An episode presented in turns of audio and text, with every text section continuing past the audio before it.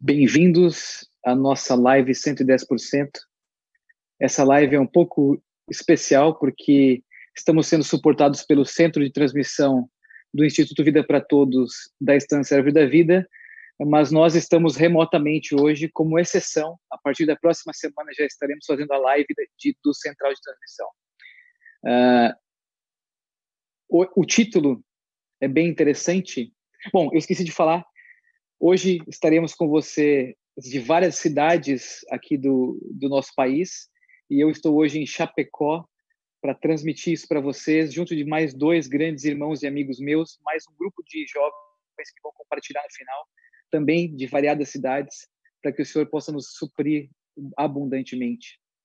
E o título dessa vez é um título desafiador: De medroso a primogênito não quer dizer que eu acho que você seja uma pessoa amedrontada, medrosa ou apavorada, mas que precisa perder o medo de se consagrar totalmente ao Senhor.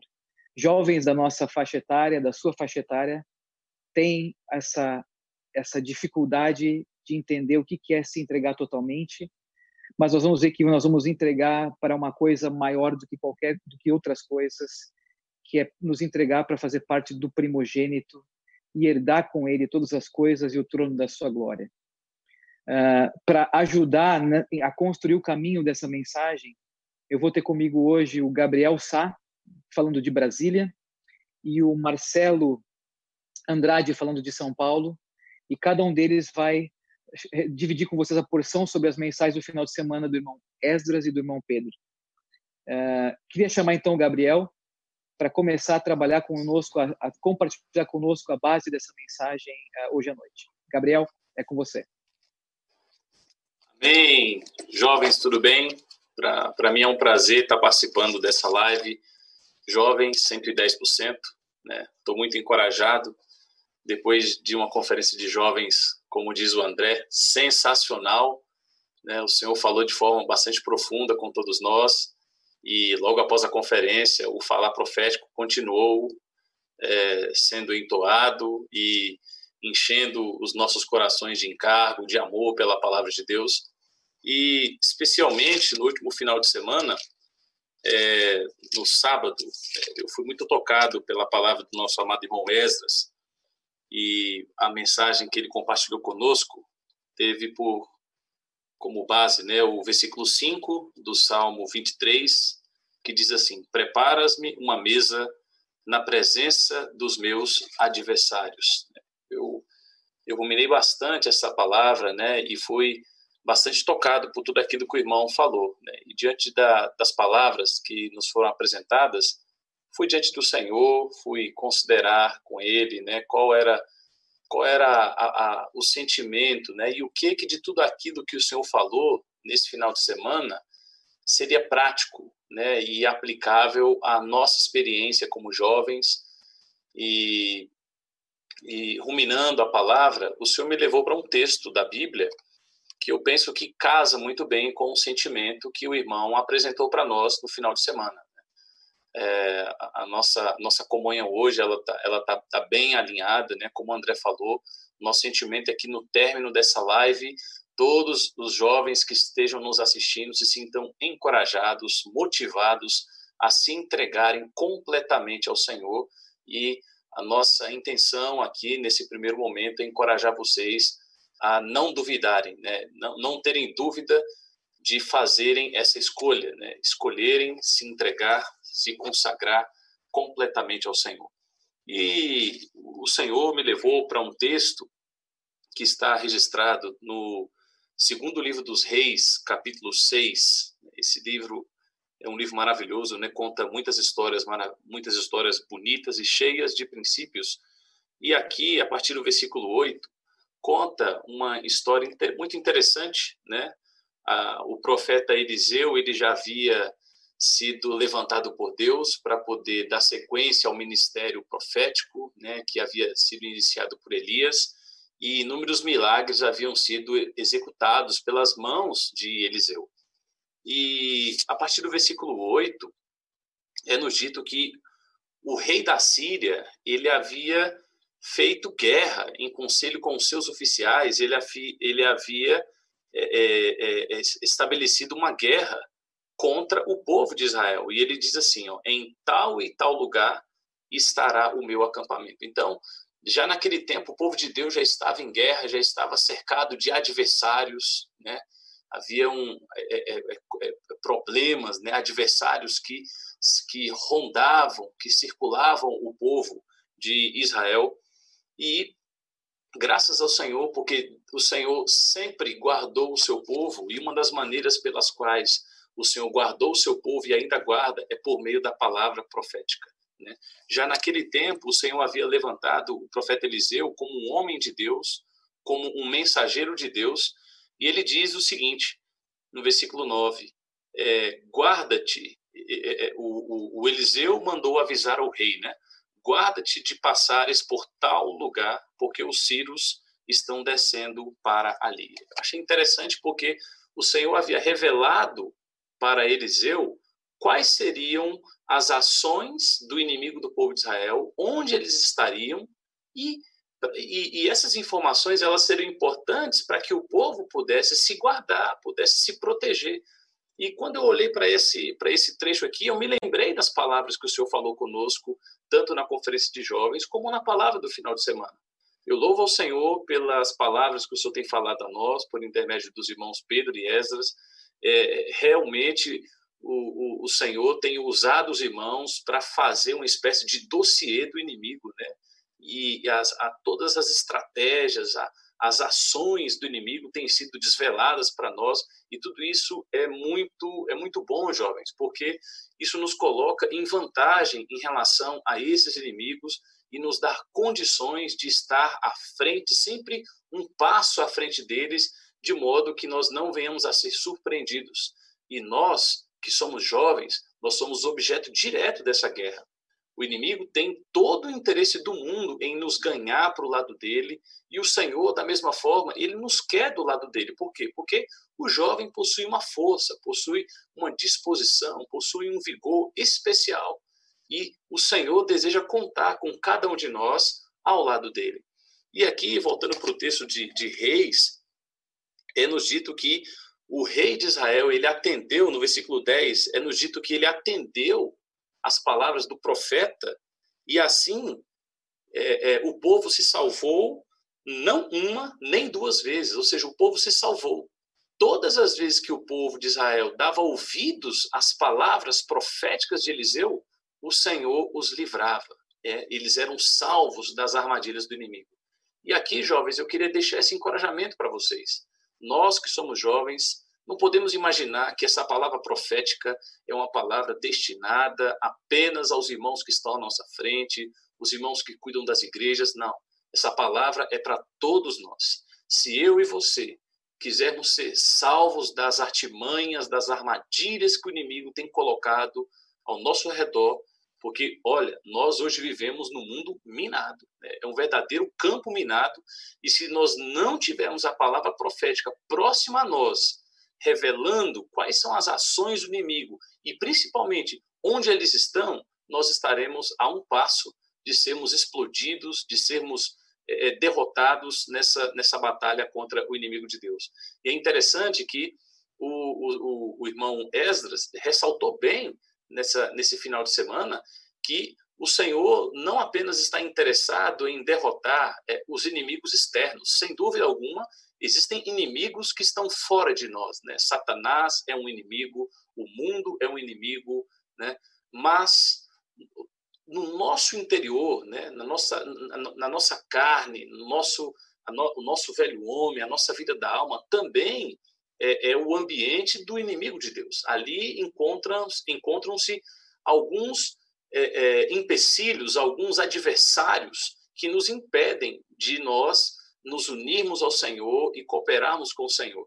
E nesse fim de semana, o irmão Eza destacou um destes inimigos que foi o temor, né? o receio, o medo que, que acaba dominando muitos jovens principalmente o jovem, de se entregarem ao Senhor. O irmão nos ajudou bastante, dizendo que muitos às vezes tem até um coração de se entregar ao Senhor, de consagrar sua vida ao Senhor, mas por causa do medo, né, o medo de perder o que eles acham ser valioso, o medo de perder os amigos, o medo de perder alguma coisa, acaba restringindo, impedindo essa entrega.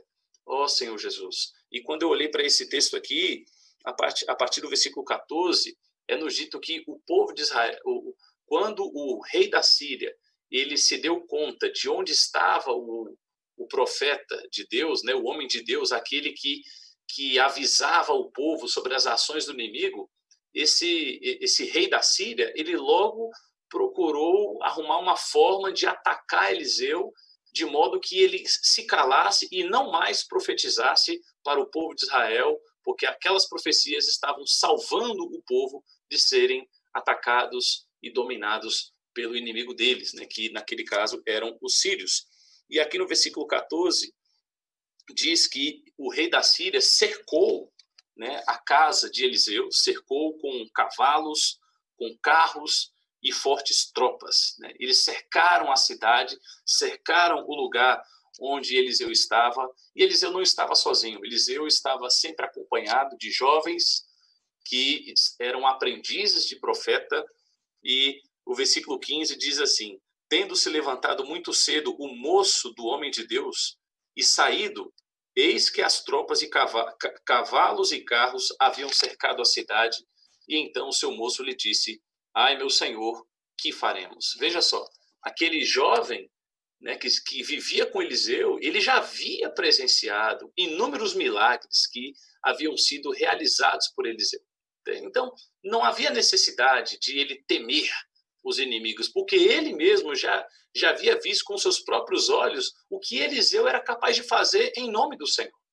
Porém, aquela nova crise trouxe novas dúvidas. E essa é a experiência nossa, muitas vezes. Né? Embora nós já tenhamos experimentado por diversas vezes o livramento do Senhor, o cuidado amoroso do Senhor, não sei se essa é a sua experiência, mas essa é a minha experiência. Por vezes, quando eu sou confrontado com uma nova crise, com uma nova dificuldade, é, é como se tudo aquilo que o Senhor já fez por mim não valesse. Né? Quando, e, e quando isso acontece, nós nos sentimos perdidos, de pés e mãos atados, e, e essa sensação era a mesma sensação que havia tomado conta daquele jovem moço. Né? Ele ficou perdido, de modo que ele disse: Ai, meu Senhor, que faremos? Né? Que faremos? E olha só o versículo 16 e 17 diz assim: ele respondeu, né? Aleluia, porque o Senhor sempre tem uma resposta para nós. Aqui diz: Não temas, porque mais são os que estão conosco do que os que estão com eles. Louvado seja o Senhor. Então Eliseu buscou encorajar aquele moço que havia sido tomado pelo medo, ele estava com medo. E Eliseu disse para ele: Não tema, maior é aquele que está conosco do que o que está com eles. E o versículo 17 diz: orou Eliseu e disse: Senhor, peço-te que abras os olhos para que veja. O Senhor abriu os olhos do moço e ele viu que o monte estava cheio de cavalos e carros de fogo em redor de Eliseu. Olha que coisa maravilhosa. Quando Eliseu, Eliseu não estava com medo. Né? O jovem estava com medo, mas Eliseu não estava com medo. Por que, que Eliseu não estava com medo? Porque Eliseu estava numa outra esfera. Eliseu estava numa outra dimensão. Eliseu, na linguagem de hoje, estava no espírito. Eliseu estava na esfera da fé. Eliseu estava num, num, num, num ponto onde o medo não o alcançava. Eliseu estava numa, num, num, lugar onde, onde ele simplesmente descansava, desfrutava, embora ao redor dele tivesse inúmeros adversários ele estava desfrutando de uma mesa, né, de um banquete, ele estava desfrutando do cuidado do Senhor. Ele, ele não temia porque ele sabia que, ainda que tivessem adversários que o cercassem, ainda que o medo tivesse ali ao redor de Eliseu, ao lado dele estava o Senhor Jesus. Ao lado dele estava o Deus de Israel. Jovens, ao nosso lado está o Senhor Jesus. Oh, Senhor Jesus, o meu, o meu coração e a minha oração ao longo desses dias, enquanto ruminava a palavra do Senhor, foi: Senhor, abra os olhos dos jovens, das igrejas, para que eles vejam quem está ao nosso lado. O Senhor está nos convidando, semana após semana, a nós nos unirmos a Ele, a nós nos entregarmos a Ele, a nós nos consagrarmos a Ele. Irmãos, não tenham dúvida, não tenham medo, mas nós só vamos conseguir dar esse passo de fé se nós também formos transportados para essa outra dimensão. Por isso eu quero te encorajar nessa noite a ouvir a palavra do Senhor. Mais irmãos vão falar nessa noite. Se permita, né? Pegue na mão desses irmãos, se permita ser transportado para essa outra dimensão, para a dimensão onde Eliseu estava, a dimensão onde você vai encontrar um Senhor maravilhoso, um Senhor que prepara uma mesa na presença dos seus adversários. Ó oh, Senhor Jesus, jovens, não tenham medo. Se você ainda não se deu conta de quem está ao seu lado, nessa noite faça essa oração. Nós oramos por você, Senhor, abra os olhos dos jovens para que eles te vejam, para que e, e, e, diante de ti eles tenham condições de superar o medo e possam se entregar completamente a ti, Senhor. Essa é a nossa oração, esse é o nosso coração e essa é a contribuição que eu gostaria de deixar para vocês nessa noite. Que o Senhor os abençoe. Jesus é o nosso Senhor. Amém, Gabriel. Amém, irmãos. Meu nome é Marcelo, da Igreja de São Paulo. E, de fato, irmãos, o Senhor está nos fazendo um chamamento, uma convocação definitiva e muito séria. E é momento de a gente abrir totalmente o nosso coração para que o Senhor ilumine e o Senhor mostre se de fato é medo que nós estamos sentindo, sabe? Porque o nosso medo vem de a gente olhar para nossas coisas, para os nossos sentimentos, para as coisas que nós gostamos e ter medo de perder. Porque lá no fundo nós sabemos que se a gente dizer sim a esse chamamento do Senhor, pode ser que o Senhor peça algo. Pode ser que o Senhor peça algo que a gente não quer abrir mão. Mas essa noite, irmãos, é momento de pedir a luz do Senhor e a força para dizer sim. E é momento de ver também que é maravilhoso dizer sim e a maior alegria do mundo. Ó Senhor Jesus. Sabe, irmãos? O Senhor tem nos chamado para derrotar os seus inimigos e dá descanso aos seus pés. Sabe, irmãos, eu tenho certeza que a grande maioria de vocês que estão ouvindo amam o Senhor. Vocês amam o Senhor, amam a palavra, amam estar nas conferências, nas reuniões, louvar o Senhor. Mas o que o Senhor está nos pedindo, irmãos, é que nós não apenas o amemos, mas também amemos a sua vinda. Sabe por quê? Porque pode ser que o nosso amor por ele esteja apenas centrado em nós mesmos, sabe? Em, em o nosso próprio desfrute, em o nosso próprio descanso, em nós mesmos. E isso, se nós estamos com esse sentimento, nós não estamos amando a vinda do Senhor. O Senhor tem nos chamado para satisfazer o coração dele, para dar descanso aos pés dele, derrotar os inimigos dele, enquanto nós ainda estivermos só presos às nossas próprias coisas, nós não vamos praticar essa palavra. Ó Senhor Jesus. Jovem, ame ao Senhor, mas ame também a sua vinda. Vamos dar descanso aos seus pés. Vamos batalhar, vamos pregar o evangelho, vamos ser útil, vamos cuidar de pessoas para que a gente traga descanso aos pés do Senhor para que ele possa voltar. Isso, esse é o chamamento que o Senhor está nos fazendo, jovem. É, é para nós darmos descanso aos seus pés, ao Senhor Jesus. Nós temos visto, nesses últimos, nesses últimos dias, nós temos falado muito forte que o Senhor ele tem um inimigo, um inimigo muito sagaz. E ao nós conhecermos esse inimigo, nós podemos ver a maneira dele de agir para nós não cairmos nas suas artimanhas, não cairmos nos seus desígnios. E preste atenção, por isso eu queria ler o livro de Ezequiel, capítulo 28,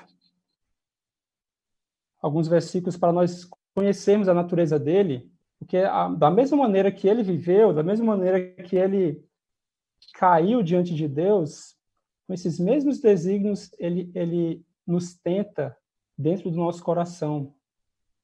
Nosso velho homem, a nossa carne, que está dentro de nós, eles são aliados desse inimigo. E olha o que fala aqui, Ezequiel capítulo 28. Eu estou usando a versão King James atualizada, tá bom? É, Ezequiel 28, versículo 12, fala assim: Ó filho do homem, ergue, pois, um grande lamento sobre o rei de Tiro e diz-lhe: Assim declara o Senhor Deus: Tu eras o modelo da perfeição, repleto de saber e magnífico em beleza. Esses versículos falam de Lúcifer, que foi que hoje é Satanás, o inimigo de Deus, mas que desde a, de muito tempo atrás ele era um anjo muito capaz, muito muito belo. Aqui fala que ele era o modelo da perfeição, repleto de saber e magnífico em beleza. Versículo 15 fala assim: Naquele tempo eras perfeito e irrepreensível em teus sentimentos e atitudes, desde o dia que foste criado até que se observou malignidade em ti. Versículo 17. O teu coração tornou-se altivo e soberbo por causa da tua impressionante formosura, e corrompeste a tua sabedoria por conta do teu esplendor e da tua fama. Por isso eu te lancei à terra, fiz de ti um espetáculo e advertência perante reis e governantes. Esse anjo, irmãos, o inimigo de Deus, ele era muito belo, muito cheio, muito adornado, muito cheio de qualidades. E aí foi o seu problema, que nisso ele buscava ser mais, ele buscava os holofotes, ele buscava mostrar essa grande beleza dele e, e ele se orgulhava nisso. Sabe, irmãos, nós não podemos cair nisso. Nós precisamos olhar para nós mesmos e ver se nós temos, não sei, buscado nos destacar. Algumas características nossas, elas podem se destacar entre as outras pessoas, Pode ser uma beleza, pode ser sabedoria, isso ou aquilo. Sonde o seu coração, ó Senhor Jesus. Irmãos, esse anjo, esse inimigo de Deus, ele caiu nesse orgulho e caiu nessa altivez e ele exaltava a si mesmo.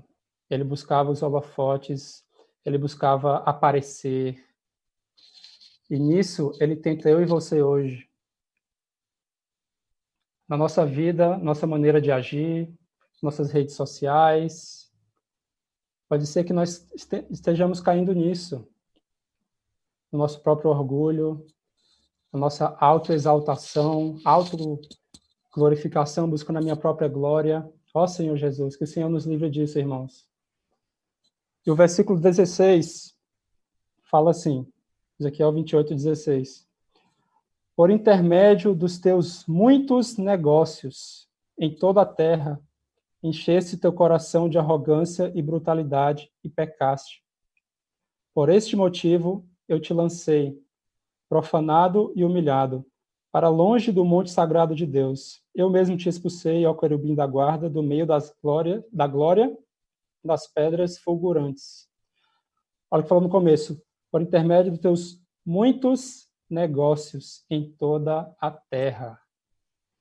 Essa era a atitude desse anjo. Ele buscava os seus muitos negócios. Ele buscava aquilo que dava lucro para ele próprio, aquilo que ia o fazer maior, se exaltar. Jovem, que negócios hoje você e eu estamos gastando a nossa energia, nosso tempo, nosso maior vigor. Ó Senhor Jesus. Nós, o Senhor está nos chamando para nós cuidarmos dos negócios dele.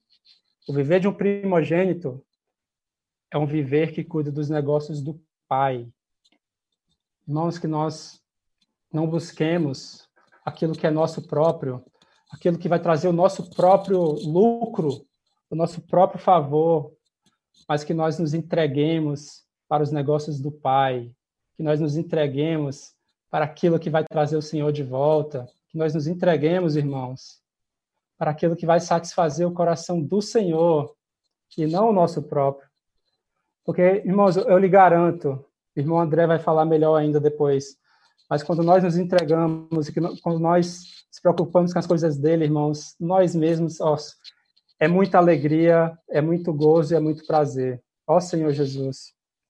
Esse foi o viver desse anjo, de se exaltar, de, de, de querer ser, ser o maior de todos, de querer aparecer para todos, de buscar seus próprios negócios, seu próprio lucro. Esse anjo, ele queria habitar junto com Deus, ele queria fazer parte ali do, do reino de Deus, mas nós vimos que Deus não sujeitou o mundo que vir aos anjos, mas a um homem, ao homem Jesus. E por isso eu queria ler a atitude que esse homem Jesus, já estou finalizando minha parte, teve, que esse é o exemplo que nós devemos seguir, que está em Filipenses capítulo 2. Aqui na, na versão que a gente normalmente usa, revista atualizada de Almeida. Filipenses 2, eu vou ler rapidinho, fala, a partir do versículo 1 fala, se há, pois, alguma exortação em Cristo, alguma consolação de amor, alguma comunhão do Espírito, se há entranhados afetos e misericórdias, completai a minha alegria, de modo que penseis a mesma coisa, tenhais o mesmo amor, sejais unidos de alma, tendo o mesmo sentimento. Nada façais por partidarismo ou vanglória. Nada façais por partidarismo ou vanglória. Não faça nada pensando em você mesmo, buscando a sua própria glória, mas por humildade, considerando cada um os outros superiores a si mesmos. Olha, irmãos, olha o que o versículo 5 fala. Tende em vós o mesmo sentimento que houve também em Cristo Jesus. Pois ele, subsistindo em forma de Deus, não julgou como usurpação o ser igual a Deus. Irmãos, aquele anjo, aquela criatura, ele era apenas uma criatura e ele quis se elevar, quis ser igual a Deus. E, e Cristo Jesus, irmãos, que era o próprio Deus, ele foi o caminho contrário. Ele era o próprio Deus. Se tinha alguém que, que podia se gloriar, era ele, mas ele fez o contrário. Ó Senhor Jesus, ele não jogou como usurpação e Deus. Versículo 7. Antes a si mesmo se esvaziou, assumindo a forma de servo, tornando-se em semelhança de homens e reconhecido em figura humana. A si mesmo se humilhou, tornando-se obediente até a morte e morte de cruz. Pelo que também Deus o exaltou sobremaneira e lhe deu o nome que está acima de todo nome, para que ao nome de Jesus se dobre todo o joelho, nos céus, na terra e debaixo da terra, e toda língua confesse que Jesus Cristo é o Senhor, para a glória de Deus Pai. Ó Senhor Jesus. Amém. Irmãos, esse é o mistério que foi revelado, que Deus tinha desde a eternidade passada. Era de entregar todas as coisas para esse filho, para esse homem Jesus, que viveu de maneira perfeita e que se humilhou, se esvaziou, e hoje ele tem um nome que está acima de todo nome. Irmãos, ele fez isso tudo, irmãos, para abrir o caminho para eu e você chegarmos lá também. Ele tem nos chamado, irmãos, para nós deixarmos tudo e segui-lo, para nós lutarmos por ele, para que naquele dia nós estejamos junto com ele reinando, irmãos. Ó Senhor Jesus, por isso que vale a pena. Ó Senhor Jesus, irmãos, que alegria que alegria, irmãos. Que exemplo nós queremos tomar? Será que nós vamos ainda ser como esse anjo que, que só procura coisa para si mesmo? Ou nós vamos ser como o filho que se humilhou, fez tudo para fazer a obra do Pai e depois Deus o exaltou? Ó Senhor Jesus, irmãos, o Senhor está nos chamando para fazer parte do seu exército. Vamos dizer sim e amém. Louvado seja o Senhor. É com você, André. Amém. Muito bom. Graças ao Senhor por, pelo Gabriel e pelo Marcelo. E nós temos certeza que nesse final de dia, essa é a mesa que o Senhor preparou diante dos seus inimigos. Uh, e diante de nós, para que nós façamos a escolha certa, a escolha de nos consagrar totalmente ao Senhor. Uh, seguindo a questão da consagração, eu nem sei se eu preciso falar tanto assim, já que nossos irmãos já nos ajudaram tanto, mas sempre existe alguma coisa que nós jovens damos valor. E geralmente essa coisa está aqui nessa terra, enquanto o Senhor quer nos dar as coisas que estão na outra dimensão, aonde muito são muito mais aqueles que estão conosco do que estão com eles. Eu quero ler um versículo que talvez a gente ponha na balança essas coisas com o mesmo valor que o Senhor, mas na verdade, Filipenses 3 fala que a gente precisa entender que o que para mim era lucro, Filipenses 3:7, isso considerei perda por causa de Cristo. Deveras considero tudo como perda por causa da sublimidade do conhecimento de Jesus, meu Senhor, por amor do qual perdi todas as coisas e as considero como refúgio como nada por causa para ganhar Cristo. E quero ler também, já que a gente está falando desses inimigos internos, eu quero ler Mateus 19, uh, versículo 27. Pedro e os discípulos fizeram essa mesma pergunta para o Senhor. Eis que, então falou Pedro, eis que é Mateus 19, 27. Eis que nós deixamos, tudo deixamos e te seguimos. Que será, pois, de nós? Em verdade vos digo, Jesus lhe respondeu, vós os que me seguistes, quando na regeneração o Filho do Homem se assentar no trono da sua glória, também vós os aceitareis em doze tronos para julgar as doze tribos. Esses dois tronos são dos discípulos, mas nós também vamos reinar com o Senhor. E todo aquele que tiver deixado casas, ou irmãos, ou irmãs, ou pai, ou mãe, ou mulher, coisas dessa terra, ou filhos, ou campos por causa do, do meu nome, receberá muitas vezes mais e herdará a vida eterna. Depois dessa conferência, muitos jovens me perguntaram: então eu tenho que abandonar tudo? Meu trabalho, meu emprego, minha família, largar tudo e servir o Senhor. Uh, isso não é não necessariamente isso. Alguns de nós sim vamos receber um chamamento para nos consagrar ao Senhor integralmente. Mas outros de nós vamos continuar na nossa vida normal, onde nós precisamos sim buscar ser uh, melhores no nosso trabalho, na nossa escola, buscar uh, alcançar posições, uh, desenvolver carreiras, mas o nosso coração precisa ser desprendido disso. Essas coisas não podem definir aonde nós estamos, porque tudo é refúgio. O nosso coração tem que ser tal que, se Deus chamar, nós entregamos. Eu vou dar uns exemplos. Talvez você viva no mundo corporativo e seja convidado para um happy hour. Aí você pensa assim: talvez eu deva ir, porque eu preciso disso para não perder um dia a promoção. Uh, você tem certeza disso? Quem faz esse tipo de comércio? Ceder alguma coisa para conseguir outra? Nós, irmãos, nós dependemos daquele que governa todas as coisas. Ou você está na universidade ou na escola e você é convidado para ir para uma festa, para ir para um bar, para ir para um lugar onde você não deve estar, porque o teu DNA não é esse. E aí você cede para não passar vergonha, porque você tem medo, temor que as pessoas percebam que o teu DNA não é esse. Abandone as coisas que são refúgio. Talvez você está hoje, talvez é o seu carro. Eu, eu, eu, eu alguém falou, né? O irmão Wesley, eu não, eu não quero que o senhor volte ainda porque eu quero curtir meu carro, ou a minha casa, ou o teu patinete, ou o teu sucesso esportivo, ou a tua academia. Tudo isso, nosso coração, é, são coisas pertinentes da vida humana, mas o nosso coração não pode colocar isso na balança, porque se a gente colocar isso na balança, que valor nós estamos dando para aquele que vai se assentar no trono da sua glória e vai nos levar. Uh, uma outra coisa é, talvez exista hoje um relacionamento na tua vida que está prendendo você, que nessa terra te segura para você poder alçar os céus. Ou é família. Eu não estou dizendo para brigar com a família, eu não estou dizendo, mas assim, existe alguma coisa que prende um perdão, uma crítica, uma angústia, uma coisa do passado, até onde isso vai levar você, segurando você nessa terra? Tudo é refúgio por causa da sublimidade do conhecimento. E tal, e se você abandonar todas as coisas, não torná-las as coisas mais importantes da tua vida, você vai receber muitas vezes mais. E quando Deus, o Senhor voltar, a vida eterna, que essa vida eterna é o reino.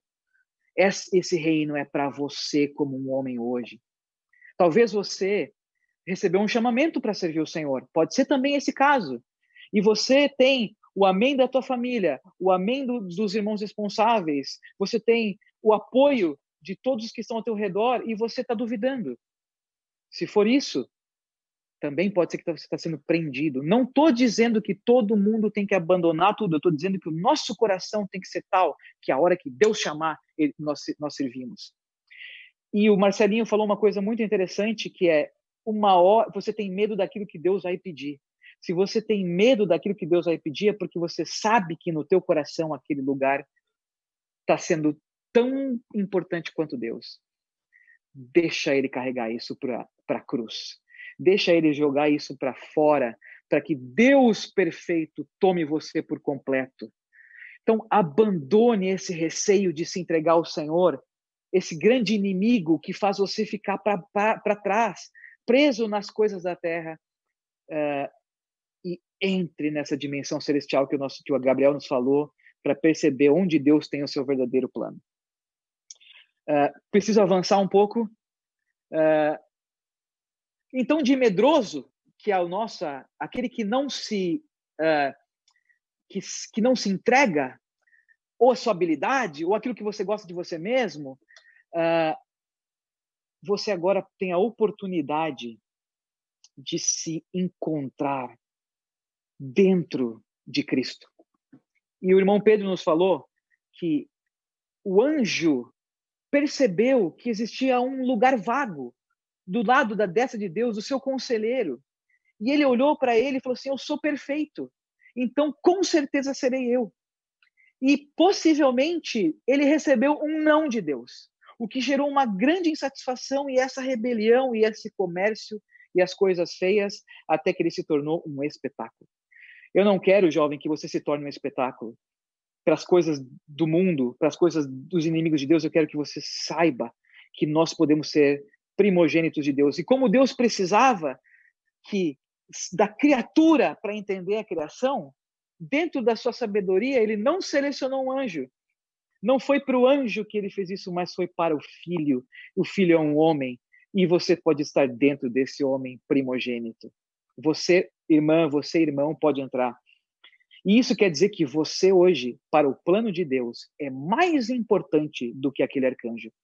Mesmo com os seus defeitos, mesmo com as, com as coisas que você tem peculiares à natureza humana, você é mais importante para o plano de Deus uh, que o arcanjo, porque Deus escondeu isso misteriosamente até que um dia ele revelou que quer todas as coisas debaixo dos pés de Cristo, e isso está em Efésios 1, de 19 a 23, eu espero, querido jovem, que não sejam as frases de Steve Jobs, Bill Gates ou algum outro guru que estejam escritas nas páginas do seu caderno, nas páginas ou nas paredes da tua casa ou nas, nas, na, nas telas dos seus, das suas redes sociais, mas que você escreva na tua vida esses versículos que correspondem ao plano eterno de Deus e tem tudo a ver com aquele que se desprende e que se consagra absolutamente. Uh,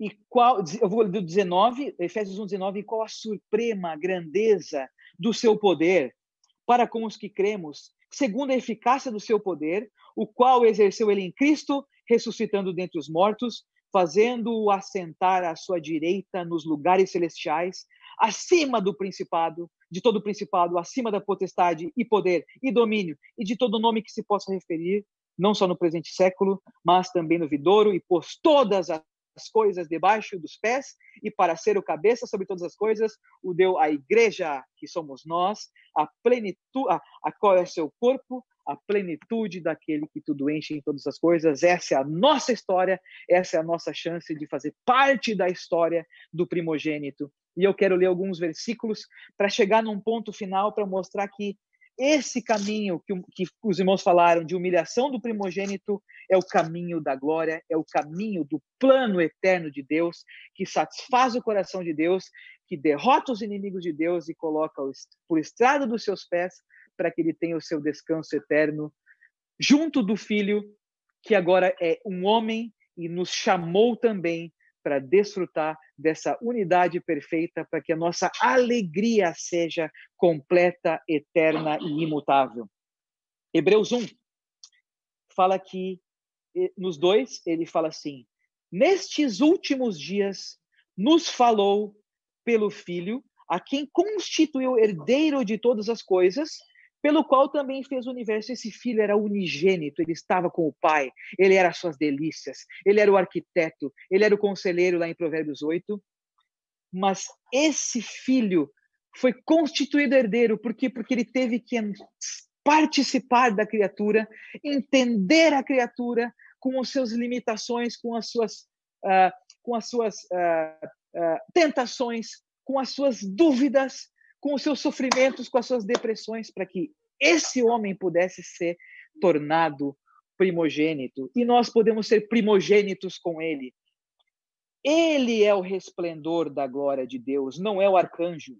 É a expressão exata do seu ser e sustentando todas as coisas pela palavra do seu poder, depois de ter feito a purificação dos pecados, assentou-se à destra da majestade nas alturas, o lugar que Satanás, que o inimigo de Deus viu, era para o filho, e ele fez a purificação, ele assumiu a forma de servo, ele morreu na cruz, ele se humilhou, ele não julgou ser igual a Deus, mas veio como um servo, como humilde, como um homem. E essa obra de humildade, essa obra de sofrimento, essa obra de provação pode trazer aqueles que se consagram para dentro de Deus. Uh, tendo se tornado tão superior aos, aos anjos, quanto herdou mais excelente nome do que eles, pois a qual dos anjos disse jamais: Tu és o meu filho, eu hoje te gerei, e outra vez eu lhe serei pai, ele me será filho. Já falamos sobre isso. Foi a humanidade de Cristo que, quando Deus, quando ele cumpriu a sua obra aqui na terra, na sua ressurreição, Deus aceitou essa, essa humanidade para dentro de si mesmo. Então, esse filho primogênito foi chamado: Tu és o meu filho, eu hoje te gerei. E, e ainda diz, novamente, ao introduzir o primogênito no mundo, diz: E os anjos, e todos os anjos de Deus o adorem. Ó Senhor Jesus, quero continuar para a gente chegar num ponto e veja: Satanás não reconhecia o filho. Lá em Mateus, quando ele foi tentar o Senhor, ele se és filho de Deus, se és filho de porque Satanás queria assumir uma posição. Mas nós reconhecemos o filho, o filho primogênito de Deus, considerando que as nossas coisas são menos importantes do que estar nele. Ó Senhor Jesus, portanto, abandone o medo de se consagrar ao Senhor e entre nessa atmosfera do Deus que ressuscita os mortos, Ó Senhor Jesus, esse filho, em Hebreus 5, 5 e 6, amo essa esses versículos que fala aqui. Assim também Cristo, a si mesmo não se glorificou para se tornar sumo sacerdote, nem nós, irmãos. Nos glorificamos, buscamos a nossa própria fama, queremos que as pessoas pensem que nós somos alguma coisa, não queremos ser nada, queremos estar escondidos no Filho primogênito de Deus, queremos estar seguros pela obra da cruz que mata a nossa natureza, que mata a nossa ambição, que mata o nosso pecado, mas que nos introduz na atmosfera de Deus. Assim também Cristo não se glorificou para se tornar sumo sacerdote, mas o glorificou aquele que disse: Tu és o meu filho e eu hoje te gerei.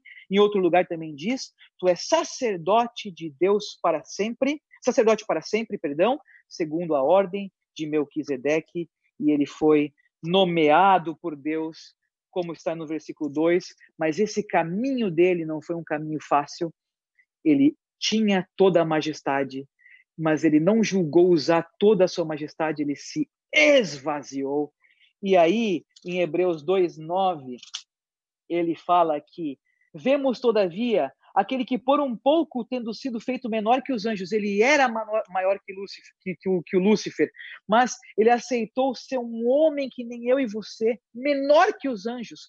Como que pode? E eu e você não queremos uh, ser taxados de chatos, de cristão, de crentes, porque nós não vamos e não nós não nos contaminamos com as coisas do mundo, ou nós esquecemos que precisamos nos humilhar.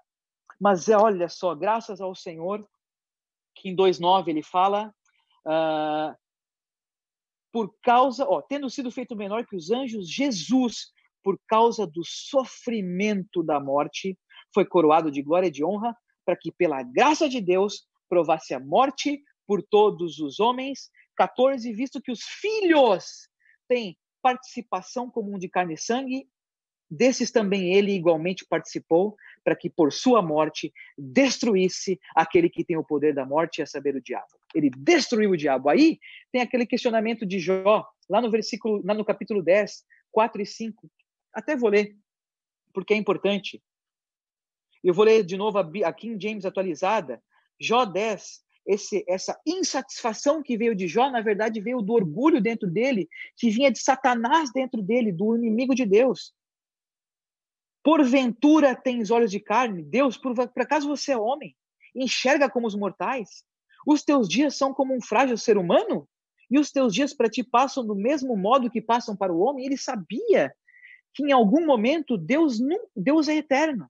Ele habita a eternidade, mas o homem está no tempo e espaço. Então ele falou: Deus, você não entende o homem. Mas aqui, por causa dos filhos terem participação comum de carne e sangue, ele entrou no homem graças ao Senhor.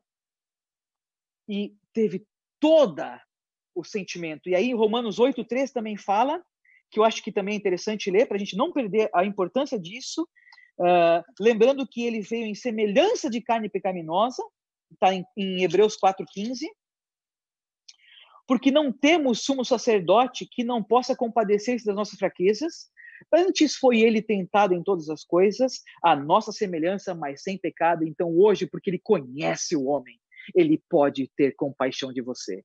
Ele se compadece de você quando você é colocado, como Gabriel disse, na nova situação, onde você e o teu orgulho está em xeque diante dos, das coisas dessa terra. Mas ele é esse sumo sacerdote eterno que pode se compadecer, que entende a criatura, então ele pode estar à destra de Deus, como primogênito de Deus, para governar o universo pelos séculos dos séculos, para tomar a terra de, de, de volta para ele, para derrotar o inimigo de Deus exteriormente, derrotar o inimigo de Deus interiormente e chamar os seus exércitos.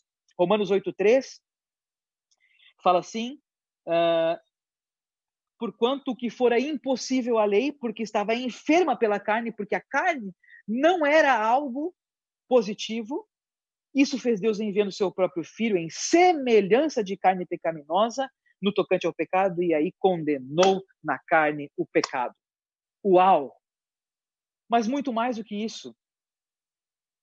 Em João 2:25, ele fala: "E não tinha necessidade que lhe dessem testemunho do homem, porque ele mesmo sabia o que era a natureza humana. Uh, e aí você pode se perguntar, então Jó estava certo em criticar Deus?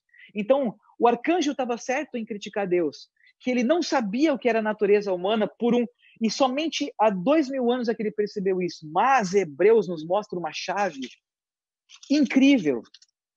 Em 9, Hebreus 9, 14, eu vou chegar onde eu quero, muito mais o sangue de Cristo, que pelo Espírito eterno a si mesmo se ofereceu sem mácula a Deus, purificar a nossa consciência das obras mortas para servirmos ao Deus vivo. Então, quando Cristo se ofereceu, a oferta dele foi pelo Espírito Eterno. E então ele não o Espírito Eterno não era descrito cartesianamente, ele está em outra dimensão, assim como Deus é eterno. Então ele pegou a obra de Cristo, de conhecer a natureza humana, de sofrer como um homem, de nascer, de crescer, de ser angustiado, de ser humilhado, de sorrir, de chorar, de entender o companheirismo, de olhar para os homens e ver que são como ovelhas sem pastor. E, e, e pelo Espírito Eterno, essas, essa experiência de Cristo entendendo a criatura entrou na eternidade. E aí não foi apenas há dois mil anos que Deus conhece você. Ele conhece você desde antes da fundação do mundo. Ele conhecia Deus em Abraão. Ele conheceu o homem em Abraão, portanto, quem apareceu a Abraão foram homens. Ele, não, ele, ele ficou quietinho quando Jó falou aquilo para ele, mas ele já conhecia a natureza humana, porque pelo Espírito Eterno, a, a, a experiência de Cristo, a obra de Cristo entrou na eternidade, e agora Deus conhecia a natureza humana. É mesmo? É isso que aconteceu. E eu quero chegar, e aí em Apocalipse, versículo, uh, capítulo 19, se não me engano é o versículo 8, é isso? 13, 8, perdão. Olha aqui, sensacional. Esse é o primogênito. O filho unigênito entrou na humanidade, cumpriu a obra de Deus, foi fiel até a morte, morte de cruz, se humilhando, Deus o exaltou até a destra do seu trono, o seu trono de glória, e quando ele ressuscitou, ele nos levou juntos, ou ele, nos, ele, ele levou o caminho para nos levar juntos. E olha só, 13, 8, mas desde quando então Deus conhece a natureza humana? E adorá-lo-ão os que habitam sobre a terra, cujo, aqueles cujos nomes não foram escritos no livro da vida do Cordeiro que foi morto desde a fundação do mundo. E a pouca, e a, então ele, esse cordeiro que foi apresentado em Apocalipse 5, vou ter que falar porque é sensacional. 5, uh, 5. Todavia, um dos anciãos me disse: Não chores, eis que o leão da tribo de Judá, a raiz de Davi, venceu para abrir o livro e os sete selos. Então vi no meio do trono dos quatro seres viventes e entre os anciãos, anciãos de pé um cordeiro como tendo sido morto. E ele tinha sete chifres, bem como sete olhos, que são os sete espíritos de Deus enviados por toda a terra. Portanto, meu querido jovem, minha querida jovem, Deus te entende desde a eternidade não possa, você não pode falar que ele não entende o conflito que é abandonar todas as coisas. Ele sabe disso desde antes da fundação do mundo, desde que ele escolheu o teu nome. Fala o teu nome. Meu nome é André Oliveira. Fala o teu nome. Deus te conhece desde a fundação do mundo. Portanto, ele pode se compadecer de você. Mas não é só para ter compaixão, é para abrir a entrada no primogênito. Então, você de medroso, consagrando-se para esse exército, alistando-se, entregando tudo, jogando fora a tua bagagem, o teu passado, a tua história, para construir a história do primogênito, entrando na dimensão de Deus por meio do Espírito, você pode se tornar um com o primogênito de Deus. E nós vamos nos tornar um com o primogênito de Deus. E isso é muito mais, mais superior, muito mais sublime, muito mais valor, valoroso do que qualquer coisa que Satanás possa nos, nos oferecer. E ele vai nos oferecer. Ele vai nos oferecer cargo, ele vai nos oferecer fama, ele vai nos oferecer reconhecimento, uh, namorados e namoradas, pessoas, amigos, coisas que vão tentar te prender aqui na terra. Mas o nosso coração é um coração desprendido, porque nós conhecemos a Deus e Deus nos conhece desde a fundação do mundo e entendemos que a oferta que ele fez nos resgatou desse império das trevas, nos transportou para o reino do Filho do seu amor, para que ele possa herdar todas as coisas e nós possamos ser co-herdeiros, herdar o reino com ele, mesmo não sendo os perfeitos. Jesus é o Senhor e tem um versículo que eu quero ler ainda, Hebreus 7, 25. Cadê esse versículo? Opa, estou em Apocalipse ainda, me dá só um segundo. Hebreus 7, 25. Olha que versículo sensacional. Por isso também, esse sumo sacerdote eterno pode salvar totalmente os que por ele se chegam a Deus vivendo sempre para interceder por eles. Então, esse primogênito é o caminho de entrada para Deus. E nesse processo de luta, de, de exército, a nossa natureza, nossas coisas vão sendo abandonadas e a natureza e vida santa do primogênito vai nos, to nos tomar, para que ele seja o cabeça e nós, como a sua igreja, sejamos o seu corpo. Que grande revelação Deus deu para nós, que grande livro que o Senhor está abrindo para nós. Isso é mais importante do que qualquer outra coisa que esta terra, que esse plano físico, que esse plano espaço-tempo tem para nos oferecer. Nada se compara ao valor de Deus. Tem um hino que fala, fala sobre essa experiência do Senhor. É o hino 76.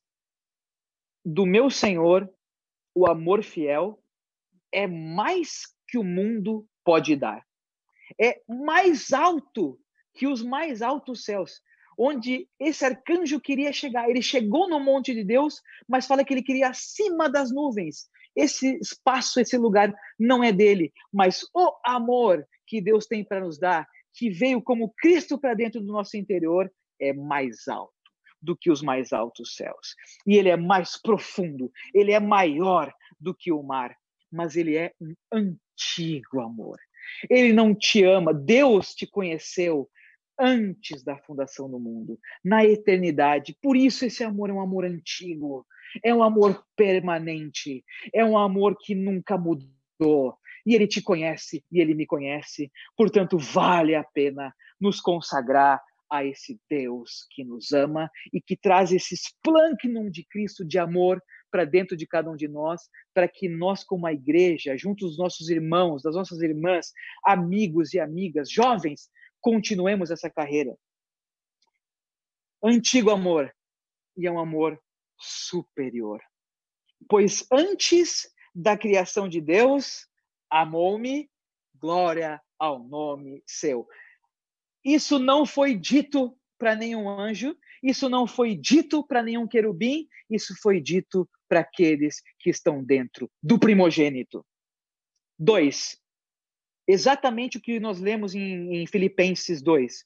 O alto trono era seu, dos anjos tinha adoração, mas tudo por amor deixou, descendo aqui em servidão, me procurou, sacrificou a alta posição do céu, buscou-me glória ao nome seu. Entregue-se hoje, jovem. Se, a, se tem alguma coisa que você ainda faz você não querer a volta do Senhor, veja esse amor antigo, esse amor superior. Não vou poder ler todo o hino. Uh, estrofe 5. Enquanto aqui viver, direi das maravilhas desse amor, enquanto aqui nessa terra. É esse amor que é a nossa vida. Esse amor que é a nossa constituição é o amor do primogênito. O caminho do primogênito que se esvaziou é o caminho que foi aberto para que todo, todos nós podemos, por meio dele, chegar ao Pai.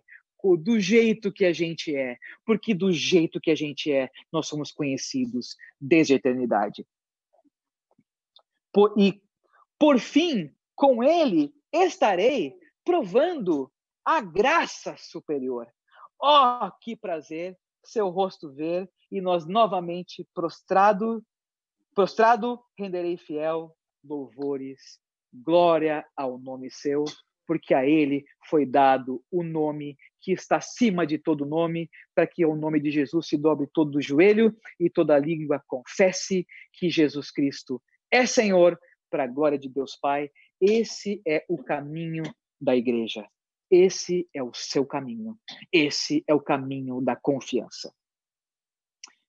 Ó Senhor Jesus, que amor antigo. E por último mesmo, eu queria ler 1 João 14, 17. Se você hoje, querido jovem, querida jovem, abandonar esse, esse sentimento, abandonar essa ambição, essa coisa que está te fazendo ser preso aqui na terra e não se entregar totalmente ao Senhor. E lembre que eu falei que não é abandonar tudo apenas externamente, mas é aquilo que dá prioridade na nossa vida e que sabe qual é o valor que Deus tem. Uh, eh, 1 João 14, 17. Nisto é em nós aperfeiçoado o amor, para que no dia do juízo mantenhamos confiança. Se você carregar o teu medo até o final, não tem confiança, mas se você abandonar esse medo de se consagrar ao Senhor hoje e deixar esse antigo amor, ágape, ser aperfeiçoado em você, na vida da igreja, manteremos, ó, nisto em nós aperfeiçoado amor, para que no dia do juízo mantenhamos confiança, não temor, pois segundo ele é, também nós somos neste mundo. Jesus é o Senhor. Eu espero que nessa live você tenha tocado na importância de entregar tudo aqui para experimentar as coisas mais valiosas do universo inteiro na presença de Deus, dentro de Cristo, o primogênito, que é o conselheiro, a, a delícia, o amor, a, a alegria de Deus, o prazer de Deus. E nós estamos nos libertando desse mundo, das coisas desse mundo, nós estamos dentro da atmosfera desse filho, que não é mais único, que é primogênito, tem muitos irmãos e tem uma igreja de primogênitos. Jesus é o Senhor. Obrigado, queridos jovens e queridas jovens que estão nos assistindo e agora, com certeza, nossos amados irmãos, ao compartilhar essas palavras doces para nós, vão nos fazer entrar ainda mais no primogênito em Cristo, que não é o anjo, mas é aquele que está acima de todas as coisas, à destra do Pai. Jesus é o Senhor.